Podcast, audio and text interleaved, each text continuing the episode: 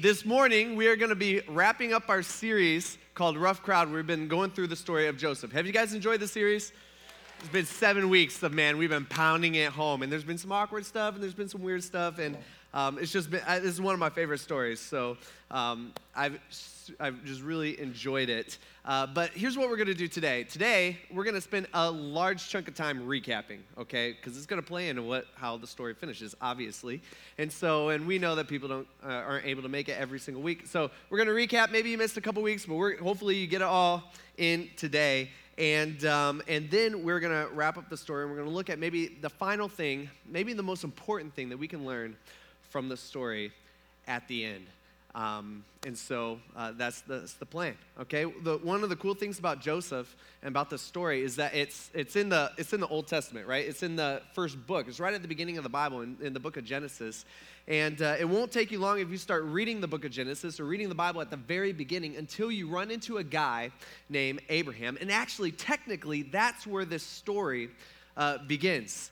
Uh, God shows or God shows up to this guy named Abraham. He kind of picks him out of all the people of the earth and um, he says, Hey, uh, this is what we're going to do. I'm going to make you a promise. And he, he gives Abraham kind of two promises. He says, Hey, first, I'm going to rescue the world through your offspring, okay? So somebody's going to come through your line that is going to rescue the entire world. Now, Abraham didn't understand what that means. He didn't understand what that meant necessarily. He didn't, maybe even didn't fully understand why, um, like we do here today. And we know exactly who that would be 2,000 or several, yeah, 2,000 years later um, it would be Jesus.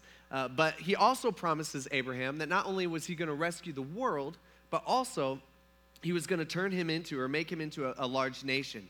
Uh, there's one problem for Abraham, and that is uh, he's got no kids. And Abraham happens to be pretty old. And so Abraham doesn't know how, he doesn't know why God's necessarily doing this, but he believes God's going to do this anyway. And so they wait a while, and eventually Abraham has a son named Isaac.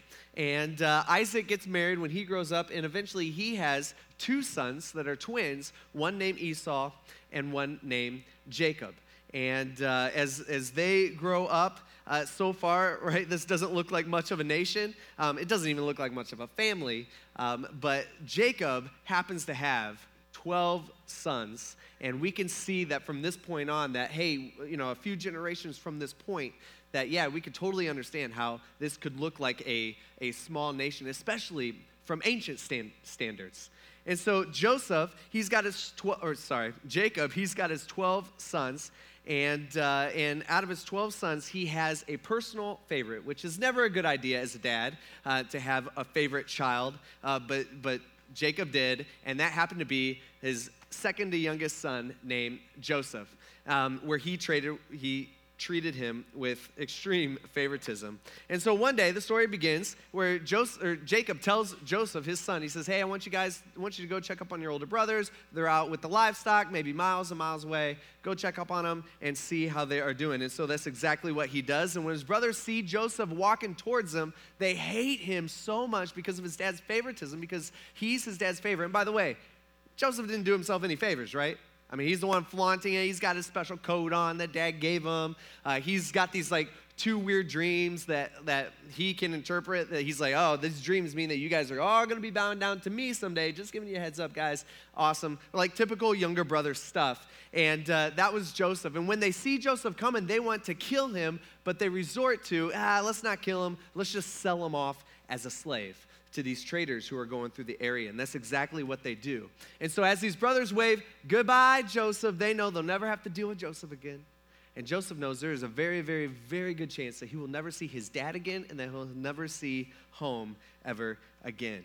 And so Joseph, he's taken to Egypt, he's put on the auction block. Uh, he happens to be purchased by this high ranking official of Pharaoh called Potiphar. Uh, Potiphar, he was the captain of the bodyguard, meaning he was one of Pharaoh's most trusted officials. His job was literally to keep Pharaoh alive and to protect Pharaoh at all costs. And so, um, as he is, as Joseph is purchased by Potiphar, the Bible tells us that the Lord was with Joseph and he became a successful man serving in the household of his Egyptian master, which is kind of a theme we see throughout this entire story all this bad stuff keeps happening to Joseph, and what do we see? Well, God's still with him. It's kind of the opposite of how we think. We think if all this bad stuff's happening to me, then where's God? Does God even know what's going on? Does God even care? But here we see no, no, no, God is still with Joseph. And Joseph starts working up through the ranks. By the way, he's still very much a slave. And uh, people start to notice. In fact, Potiphar starts to notice. He notices that whatever he gives Joseph to do, Joseph does really, really, really well. And Potiphar ends up putting Joseph in charge of everything that he owned. And Potiphar wasn't the only one who noticed, right? The girls start to notice too. Joseph at this point is like a 19, 20 year old kid. Um, he, the Bible tells us that he is well built and handsome, all right? So he's a good looking guy. And uh, one of the girls that starts to notice Joseph happens to be Potiphar's wife, which is not a good thing. And so she begins, you know, after she drops all the hints and she just comes out and she begins really begging Joseph and, and ordering Joseph to sleep with her. And Joseph has to, on a daily basis, okay? So this is a big deal. And Joseph has to constantly say, No, I can't do that. He has to constantly refuse. I, I shouldn't do that. I can't do that against God. I can't do that against Potiphar. Like, that is not a good thing. Until one day she's just had it and she she tries to, to get Joseph to sleep with her kind of the last time. He refuses her for the last time, and she can't take it anymore. And so she starts screaming, and she accuses Joseph as trying to rape her. Part angry, I'm sure part embarrassed. She accuses Joseph of raping her or trying to rape her. And so Potiphar, when he gets home that night, he's not happy, obviously. And so Potiphar throws Joseph into prison. And what do we see? It says, But the Lord was with Joseph and he extended kindness to him. And in which case we were like, What? like, God, like, he's the one that allowed Joseph to to be sold as a slave. He's the one that has allowed him to be falsely accused. Like, like where is God in all this? How could he be with Joseph? But no, he is extending his kindness to him, and he granted him favor with the prison warden. Now, the prison warden, he notices same thing that Potiphar noticed that, hey, everything Joseph does, like he does really well okay? And so he goes above and beyond every single time. And so the warden ends up putting Joseph in charge of the whole prison um, in a short amount of time because everything that Joseph does, like he does really, really, really well. And so Joseph does this for a long time. Well, eventually, Pharaoh, he happens to throw um, two of his officials into, into this exact prison, into this place, um, his chief cupbearer and his chief baker and uh, they're in prison. They're actually under Joseph's charge, and we don't know what they did. We don't know what the deal was. But uh, one night, they both end up having some super weird dreams, okay? And so they wake up in the morning, they're really bothered. They tell each other their dreams. Their dreams are actually weirdly similar. And, uh, and so Joseph, that morning, he's making the rounds. He's got his clipboard. He's checking everybody. Okay, you're here, you're here, you're here. Okay, that one's dead. You know, I don't know. And he's going through, and he's like, whoa, whoa, you two. Hey, you two look more sad than normal. What's going on? Now, this is a prison, right? And so we all automatically know, I'm sure this isn't a place of laughter and joy. Probably everybody's sad, but he's looking at these two and he's like, You guys are like sad, sad, not your normal, really, you know, not your normal sad. And so he asks them, What's up? And they're like, Hey, we had these really weird dreams. We don't know what they mean. They got to mean something. They're like very similar, and it's just kind of crazy. And so Joseph's like, Well, I got, I had a couple weird dreams once, and I could interpret that. God allowed that to happen, so maybe God will tell me what your dreams mean. So why don't you guys tell me your dreams? And uh, they got nothing but time on their hands, so they're like, all right, Joseph, here, here's, here's what my dream was. So the chief cupbearer, he tells him his dream. It's super weird. And Joseph's like, actually, I do know what that means. Um, that means that in three days, all right, that uh, in three days, Pharaoh's going to come and he's going to lift up your head and he is going to restore you to your previous position. It's going to be awesome. Okay, perfect. And the chief cupbearer is like, that sounds pretty good. Good to hear. Well, the chief baker, he's right there, and he's just like, hey, man, all right, that's good news. My dream is very similar, so my dream must mean something, you know, really good like that. And so he tells Joseph his dream. And Joseph's like, yeah, your dream's not as good. All right, your dream means that in three days, uh, the, the Pharaoh's gonna come. He's gonna lift up your head right off your, your body, and uh, he's gonna impale you on a pole, and the birds are gonna eat your face. Okay, that's literally what it is. Not good news, right?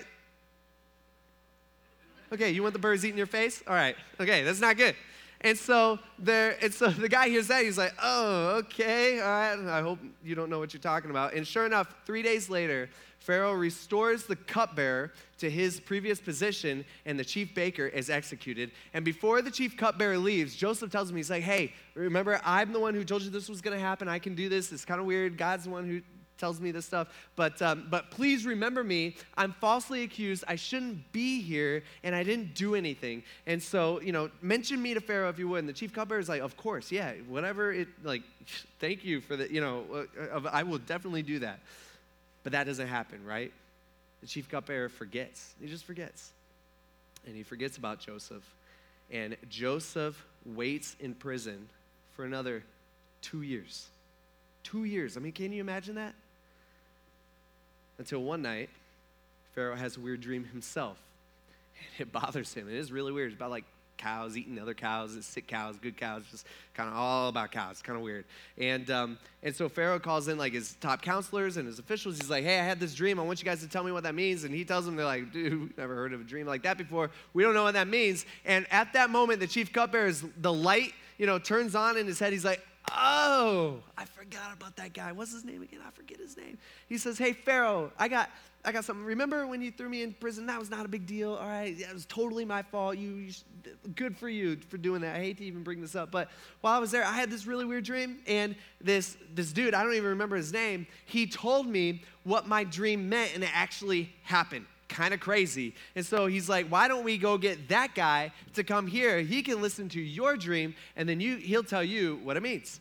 And so Pharaoh's like, that sounds like a pretty good idea. Bring them all in. And so they run, they rush to get Joseph. They clean them all up and everything. They tell him what to do, where to stand, how to bow, all that stuff.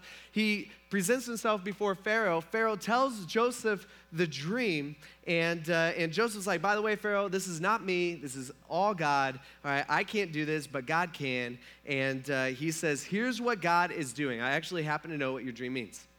God is giving you, Pharaoh, the inside scoop on what is about to happen.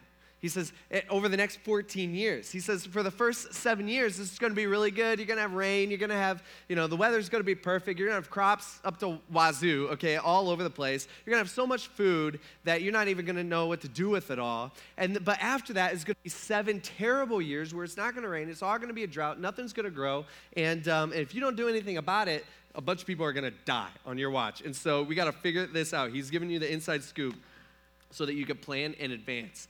And so um, that's where Joseph should have stopped talking, but he keeps going. And this slave in this prison prisoner slave guy, you know, he's 30 years old at this point, right? This kid, he is now giving advice to the most powerful man at this point in history in the world. And so he says, Pharaoh, this is what you need to do okay? During the seven good years, you need to collect 20% of the, of the grain, and people won't even care because they're just gonna have so much anyway. And so you need to take that, you need to store it, and then sell it back to the people during the seven bad years. And when Pharaoh hears this, he likes the sound of this because that, I mean, he's like, okay, well, this is gonna make me a lot of money. I'll be selling, I'll be the only one who has food, and I'll be selling it back to everybody. And uh, so Pharaoh says, you know what, Joseph, I'm gonna put you in charge. Not only that, because you've told me what this means that nobody else could do. I'm going to turn you into the second most powerful man uh, in the nation, and, uh, and you're going to be in charge of everything except for me. And so, if you think about this, total God thing, right? Like within 20 minutes, Joseph, who is a slave, also a prisoner, becomes the second most powerful man in the world at age 30. Right? It's crazy. And so Joseph gets to work. After seven um, great years of collecting grain and food, the drought comes seven years later, Nobody's able to grow anything. And when Joseph opens up his food supply, he begins to sell it back to the people according to his plan. And uh, this drought that begins is not only in the land of Egypt, it's actually over the entire area, including the land where Joseph's family lives, including back home. And so one day, Joseph's doing his things. He's in Egypt, he's selling off his grain, and, and his brothers happen to arrive in Egypt to buy food because they hear that Egypt's the only place that has food. And so they bow down before Joseph. And right at that moment, Joseph recognizes them, right? Actually, the Bible tells us that uh, although Joseph recognized his brothers, they did not recognize him. And so as they bow down, Joseph, like the light bulb goes off in Joseph's mind, he's just like, oh yeah, those dreams that I had when I was a kid, when I was 17 years old, this is exactly what God told me was going to happen. All of my brothers bowing down to me. And he remembers the dreams. And so as they're standing there and they bow down before Joseph, Joseph starts to kind of jack with them, which, by the way, is a typical brother move, right?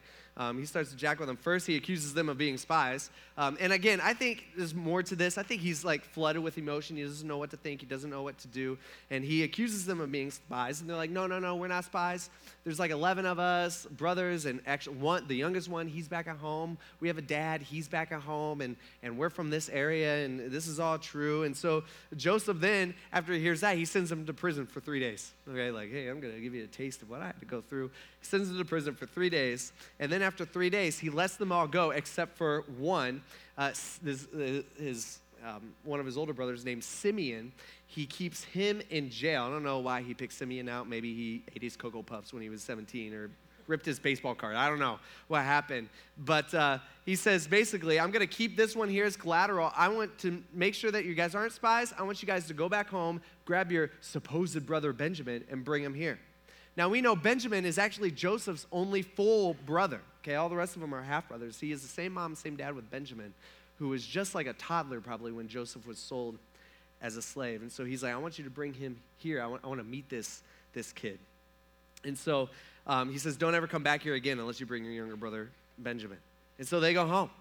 They talk to dad, Jacob, and say, Hey, we need to take Benjamin. Actually, they go back to dad and say, Hey, dad, we lost another kid. All right, we lost another son. All right, Simeon, he, he's stuck in Egypt. And so he's like, we need to take Benjamin to Egypt to show this guy that we're not lying, that we're actually not spies, and then we could get Simeon back. And Jacob's just like, no way. All right, you guys don't have a good track record. You guys have lost two of my sons now. Not a very good thing. And so they don't go. But eventually, the drought is so bad that they run out of food again. And Jacob's just like, like he's got no other choice. Okay, take Benjamin, go. We're going to die anyway. And the brothers stand, they head back to Egypt and they stand before Joseph again, again, without knowing that it's him. And Joseph prepares for this big dinner for all of them. He allows Simeon out of jail. They have this big dinner. The next day, his brothers get ready to leave. Joseph is again kind of jacking with them. He sneaks a silver cup in Benjamin's food bag, and, uh, and the brothers leave. They don't know that. And so, after about an hour or so, who knows how long, Joseph sends the guards to go arrest whoever stole his cup and they stop the brothers and they search the food. And sure enough, the, the, the, they find the cup in Benjamin's bag. So the guards arrest Benjamin. And all the brothers go back, turn around. They all go back to Egypt to see what they can do. And Joseph tells them that, hey, Benjamin's punishment for, keep, for stealing this cup of mine is um, he is going to be my slave forever, for the rest of his life. Does that sound familiar to anybody? Right? It's the same thing that they did to him, right? And so Judah steps up. By the way, 22 years before, it was Judah's idea to sell Joseph as a slave. Okay, it was all on Judah. He was the ringleader behind that. But now Judah steps up and he begs Joseph to take him as a slave instead. Let Benjamin go, take me as a slave. All right, and, and that's really where we left off last week. It's like the climax of the story is right here. And if you think about both sides coming here, you got the brothers, right? They've been weighed down with this guilt for the last 22 years. Okay, that's not an easy thing. You got their families are starving at home. You got this dad who doesn't seem to care much for them. That he loves Benjamin now because he shifted his favoritism from Joseph to Benjamin when Joseph died. And, uh, and here they are. They're in this foreign country. They're in trouble with this foreign official. Um, we know it's Joseph, but they don't know it's Joseph. And Judah can't stand the thought of his younger brother being sold as a slave again. He can't take this anymore. And so he's like, I'll be your slave. I won't see my kids ever again. Just take me. Let this guy, let Benjamin go. But then he also got Joseph. Right? Joseph, he's facing these guys. This is his own family, his own brothers who sold him as a slave when he was 17 years old. He hasn't heard from them or seen them for the last 22 years. And life might be okay for Joseph now Okay, he's got everything you might want right now, but it has not been easy. I mean, he's been a slave. He's been falsely accused. He's been in prison. I mean, for years, he spent his life that way. Because of who? Because of them. Because of the guys who are standing before him at this moment, and Joseph just can't take it anymore.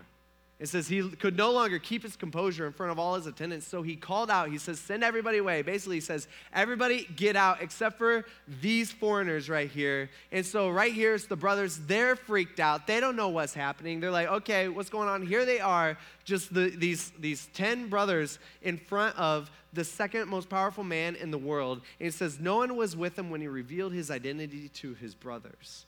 It says, But he wept. Now, here we see the humanity of Joseph right? I mean, this is a broken man. Like, he's got everything at his fingertips. You look at it this way he's got all this success that the world could ever hope to offer at 39 years old. That's how old he is at this point. I mean, he's got the money, he's got the fame, he's got the best foods, the best clothes, he's got a wife, he's got kids. He, he rides around in a chariot with people running out in front of him saying, Make way, here comes Joseph, right? The powerful. He, he's got all this. He's the second most powerful man in the world, but the one thing he still wanted was a fixed relationship with his family.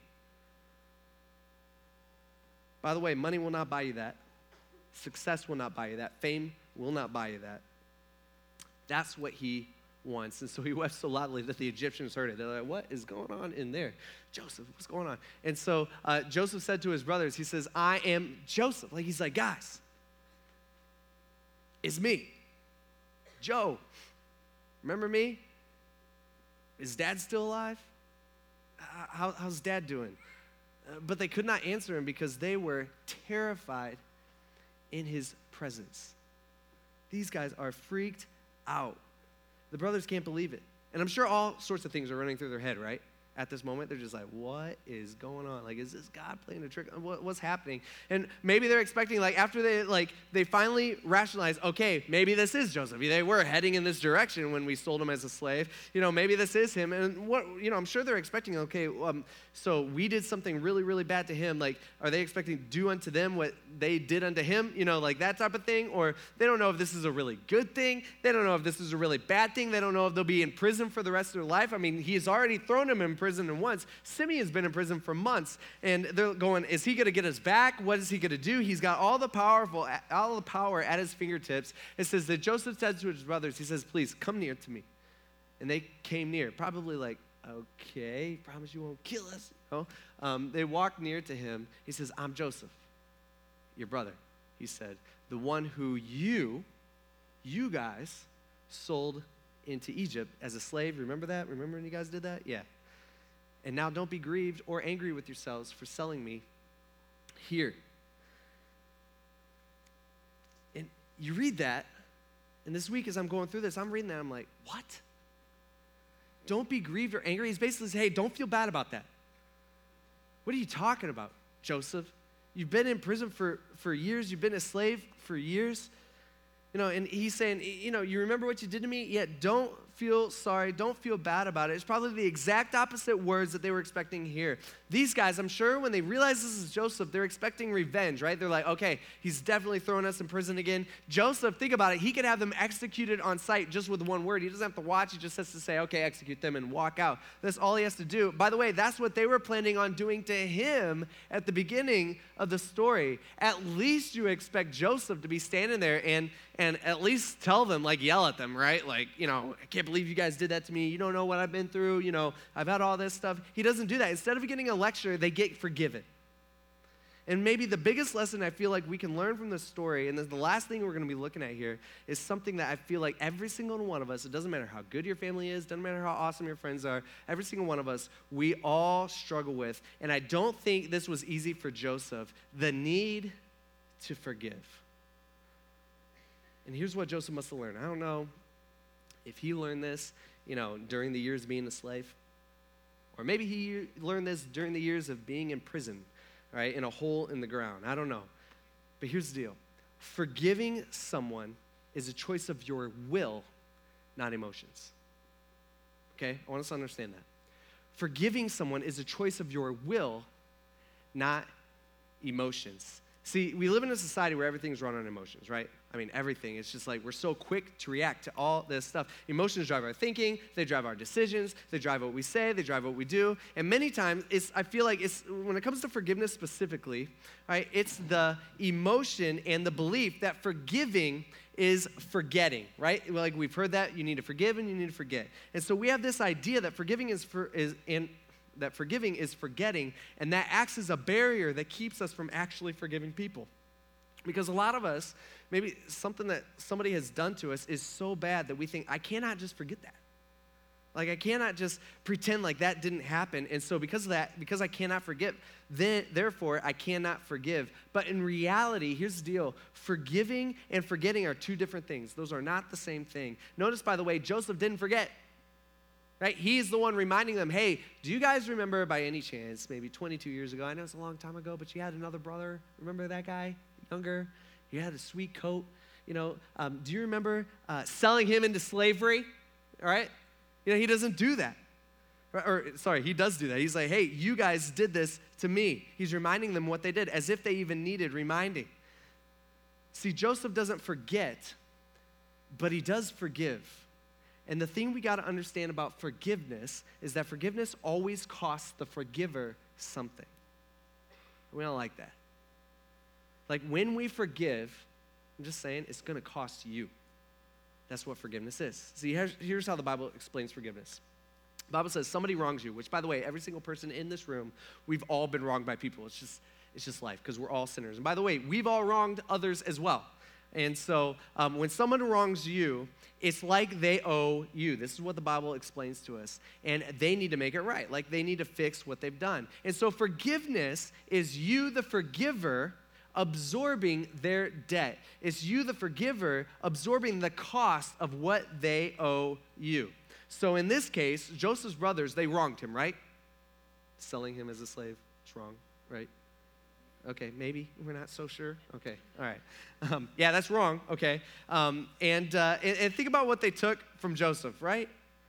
The chance to grow up as a normal kid, right? Uh, 22 years of being alone, or sorry, 22 years of being home, uh, 22 years of being with dad and, and, and the family. They took his freedom. They took everything that they possibly could from Joseph. They took everything away from him that he had. And so Joseph doesn't ask them to fix that as if they even could. Joseph absorbs their debt, he absorbs their wrong to him. Now, we live in a world today where we're always trying to play the victim. Have you noticed that? All right. Um, we all got this victim mentality, even, even for little things. I'm not saying we're not victims. I think all, every single one of us, we are victims to varying things, okay? We've all been wronged by other people. But we all have this victim mentality. And, and part of me is like, I don't understand. I don't understand when it became cool to be the victim, like to bask in being a victim. And we all do it. Uh, a few uh, weeks ago, I was looking over my bank statements, okay? Um, or a bank statement, a monthly bank statement, whatever. And um, I realized that my bank was charging me a monthly service fee you know what I'm talking about? Any of you guys have that? All right. All my bankers go to church here, so I got to watch what I say and how I say it. All right. So anyway, this bank's charging me charging me a monthly service fee, and I'm like, okay, that's annoying, right? They already got all my money, and now they're making money off my money, and now they're making me pay them to make money off my money. That's how I think. I don't know if that's right. So I go to the bank, and I'm like, hey, um, here's, and I'm a really nice lady. Actually, I was talking to the customer relation lady. So I'm like, hey, this is like perfect, right? If anybody could do something, it's this lady. So I'm like, hey, just was reading it. I'm super nice about it because I'm a pastor and I have to be. And I never know when I'll see him in front row at church. And so I'm like, hey, you know, here's the deal. I was just looking, and I noticed that you guys were now charging me for the last two months monthly service fee. And, uh, and so can we do something about that? And she, you know, she's just like, no, not really. You know, this is the program that you're in. It's just how the bank works. And I'm like, you know, and then what do I do? Because it's not going my way. Well, then I got to play the victim card. You know, I'm like, well, you know, you guys like took that from me. That's kind of like that's my money. You know, this is all my money in my account, and uh, you guys like just took that kind of without asking, and and you didn't tell me that you're going to do it. You didn't give me a heads up, heads up, monthly service fee starting next month, all that stuff. Like, you didn't do anything. And I'm like, thinking to myself, uh, and I, and I told her this, I'm like, that's like stealing. You guys like stole from me. You have my money and access to my money, and you just took it without asking. That's stealing, right? Like, this shouldn't even be legal. And I'm telling her this, and I'm kind of like joking around, but I'm like, eh, right, right? She's like, oh, maybe. You know, so then I'm like, you owe me, okay, you owe me. And then, sure enough, after I gave her that big long speech, she was like, okay, I'll give you your $2 back. You know, I'm like, thank you, all right? $2 is $2, okay, people? It's the principle of the matter, all right? And so I'm like, okay, all right, that's better. And so just think about it. That's like a weird example, funny example, I guess, whatever. But like, think about like the, the real stuff when somebody wrongs you. Think about right now, just think about it. Who owes you? When I ask you that, who comes to the top of your mind? Who owes you because they wronged you, did something to you, and you're like, they owe me. I, there's nothing they could do about it, maybe. It's not like they could pay you back or whatever. but who do you just feel inside? Who owes you? See, that's the question we need to ask. And as we look at the story, Joseph, he doesn't require them to pay him back. Again, as if they even could. Usually, when people wrong us, it's not like they could pay us back anyway. We just feel this sense of they owe me. And think about what Joseph has. Think about what he has to complain about. A lot. He's been through some pretty terrible stuff. He's been a slave, he's been falsely accused, he's been in prison, all this stuff lasted for years. I mean, think about the decade of, think about his 20s, right? His 20s were awful. His 20s he spent in misery, and, and he, he doesn't do that. And so he forgives his brothers, and, and he's crying, and all this stuff's happening, and word starts to travel that Joseph has reconnected with his family. And even Pharaoh, he hears about this. In Genesis chapter 45, he says, And now um, he tells his brothers, he says, Hey, don't be grieved or angry with yourselves for selling me here. He says, Because God sent me ahead of you to preserve life. So here's Joseph. He's looking at the big picture now right? He's just like, God has done this. And so it says, For the famine has been in the land these two years, and there will be five more years without plowing or harvesting. It says, So God sent me ahead of you to establish you as a remnant within the land and to keep you alive by a great deliverance. Therefore, it was not you who sent me here, but God. And he has made a father, me a father to Pharaoh, Lord of his entire household, and the ruler over all the land of Egypt. And so he tells his brother that, his brothers this. He's like, hey, all right, he's looking at the big picture. He can see the good that came out of his misery. Right? And, and, so he tells his brothers, he's like, hey, this is what I want you guys to do. I want you guys to go, and I want you to go home. I want you guys to get dad. I want to, you know, bring the family, bring the kids, show me pictures. I've been missing out all these years. And and and he's like, I want you guys to come here and live with me. And when Pharaoh hears this, it says, uh, when the news reached Pharaoh's palace, it says Joseph's brothers have been come. Like, like everybody's talking about it because Joseph's been wailing and stuff like that. It says Pharaoh and his servants, they were pleased. They're like, hey, good for Joseph. He saved our lives. All right, we're good this thing happened to him. So Pharaoh said to Joseph, he says, hey, this is what I want you to do. Tell your brothers to do this. Load your animals and go back to the land of Canaan. Um, go get dad and your families and come back to me. I, Pharaoh's saying this, I will give you the best of the land in Egypt, and you can eat from the richness of the land. You don't have to worry about food anymore.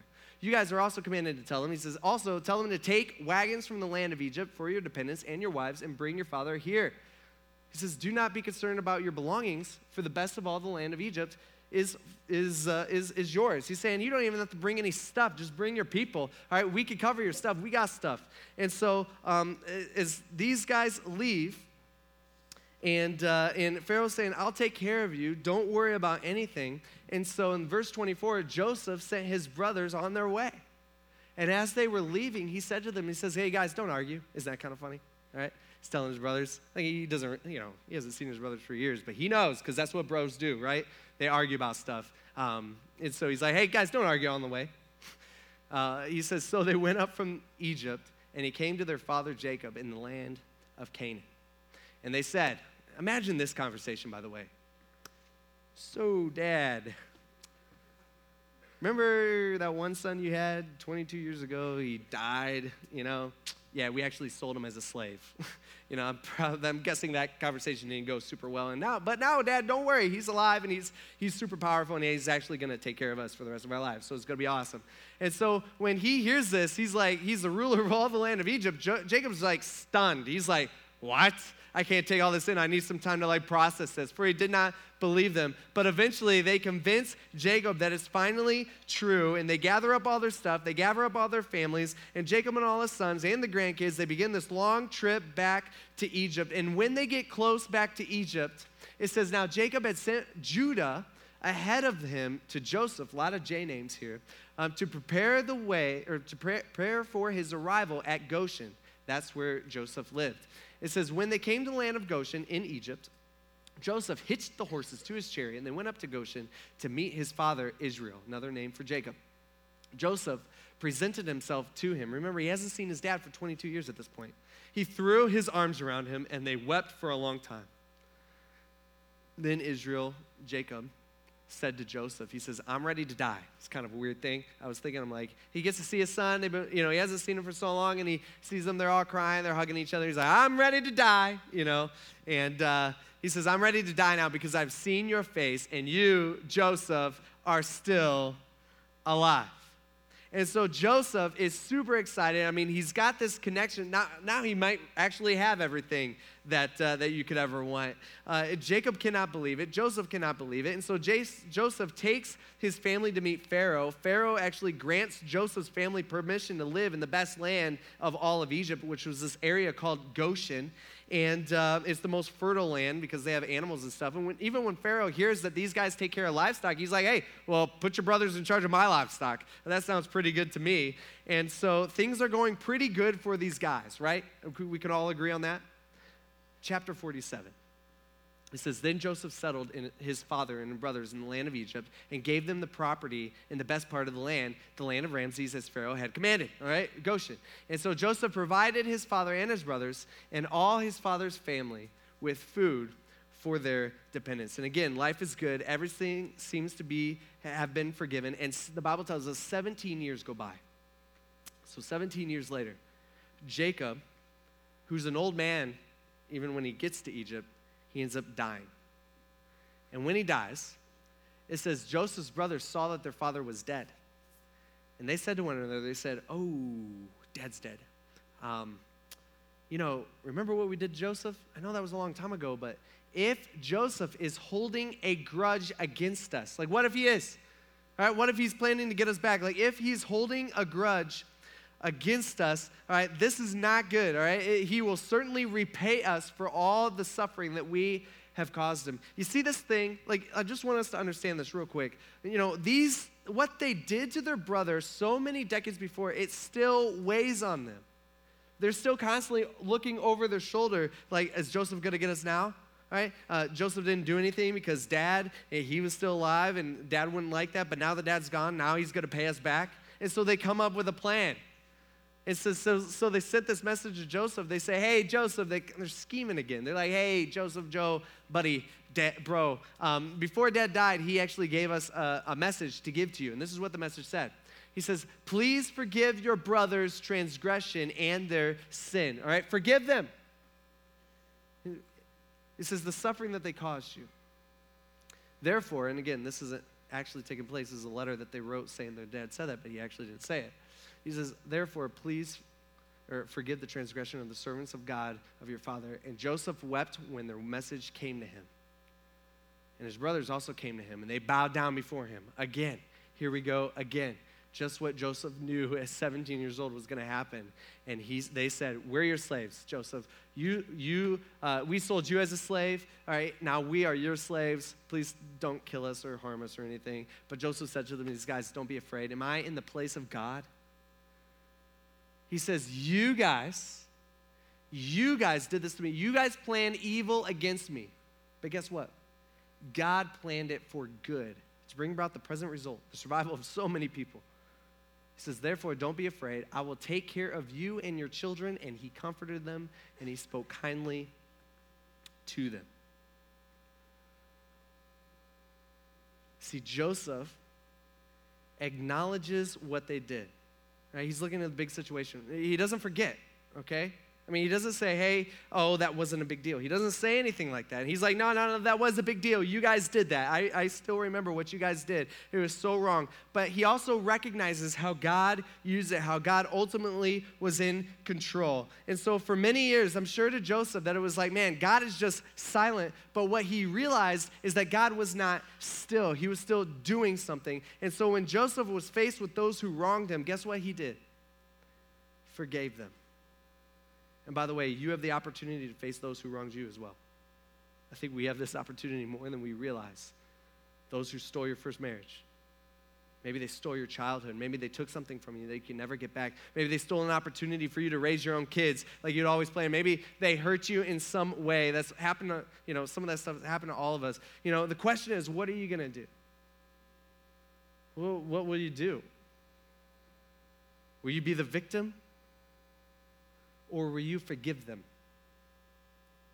Will you have the mindset of, man, you still owe me and there's nothing you could ever do to pay me back and I'm going to remember this for the rest of my life? Or are you going to come in the mindset of, you know what, I am choosing to forgive. I am choosing to say, you owe me nothing anymore. I absorb your debt, I absorb the cost. See, forgiving someone is a choice of your will, not emotions. And so it's really up to you. You can either be bitter or the Bible says you can either be free. So the next time you're struggling with forgiveness, forgiving somebody who's wronged you, maybe it'd help to remember the story of Joseph. He suffered, but there was a bigger story happening. And actually, the story was never about Joseph. Actually, actually, the story was about God forgiving us. Joseph was just a small character at a small little point in the story, right? Actually, the story was about a promise that was made to Joseph's great grandfather, Abraham, right? And then came through Isaac, and then through Jacob, and then through all the all of Jacob's sons. That's where the story, that's what the story is about. It's a story about a promise that God would somehow, through this family, save the entire world, save us from our sin. And in that moment, as those brothers are standing before uh, Joseph, God's plan for the ages, it dangled by the thread of this one decision. Right? Joseph didn't know it. He didn't know it. They, the, the guys bowing before him, they didn't know it. But Joseph had the 11 of the 12, you know, the 12 tribes of Israel are all there, right there together. The line that God was going to use to bring the Savior that would save the world, including you and me here today. See, the overall story is not about Joseph. By the way, your story is not about you either. If you're a Christian, your story is ultimately about Jesus. And I'm just saying, remembering that Hey, your story is not about you. It's not about what someone owes you. It's not about what somebody did to you. I'm just saying, I feel like it makes it easy to forgive people. It's not about us. Our story isn't about us. It's about God saving us. And it's ultimately about Jesus. Let's pray. God, we thank you for this day. Um, Lord, thank you for this story. It teaches us, there's so much that it teaches us throughout the last few weeks. But God, today specifically, teaches us how to forgive.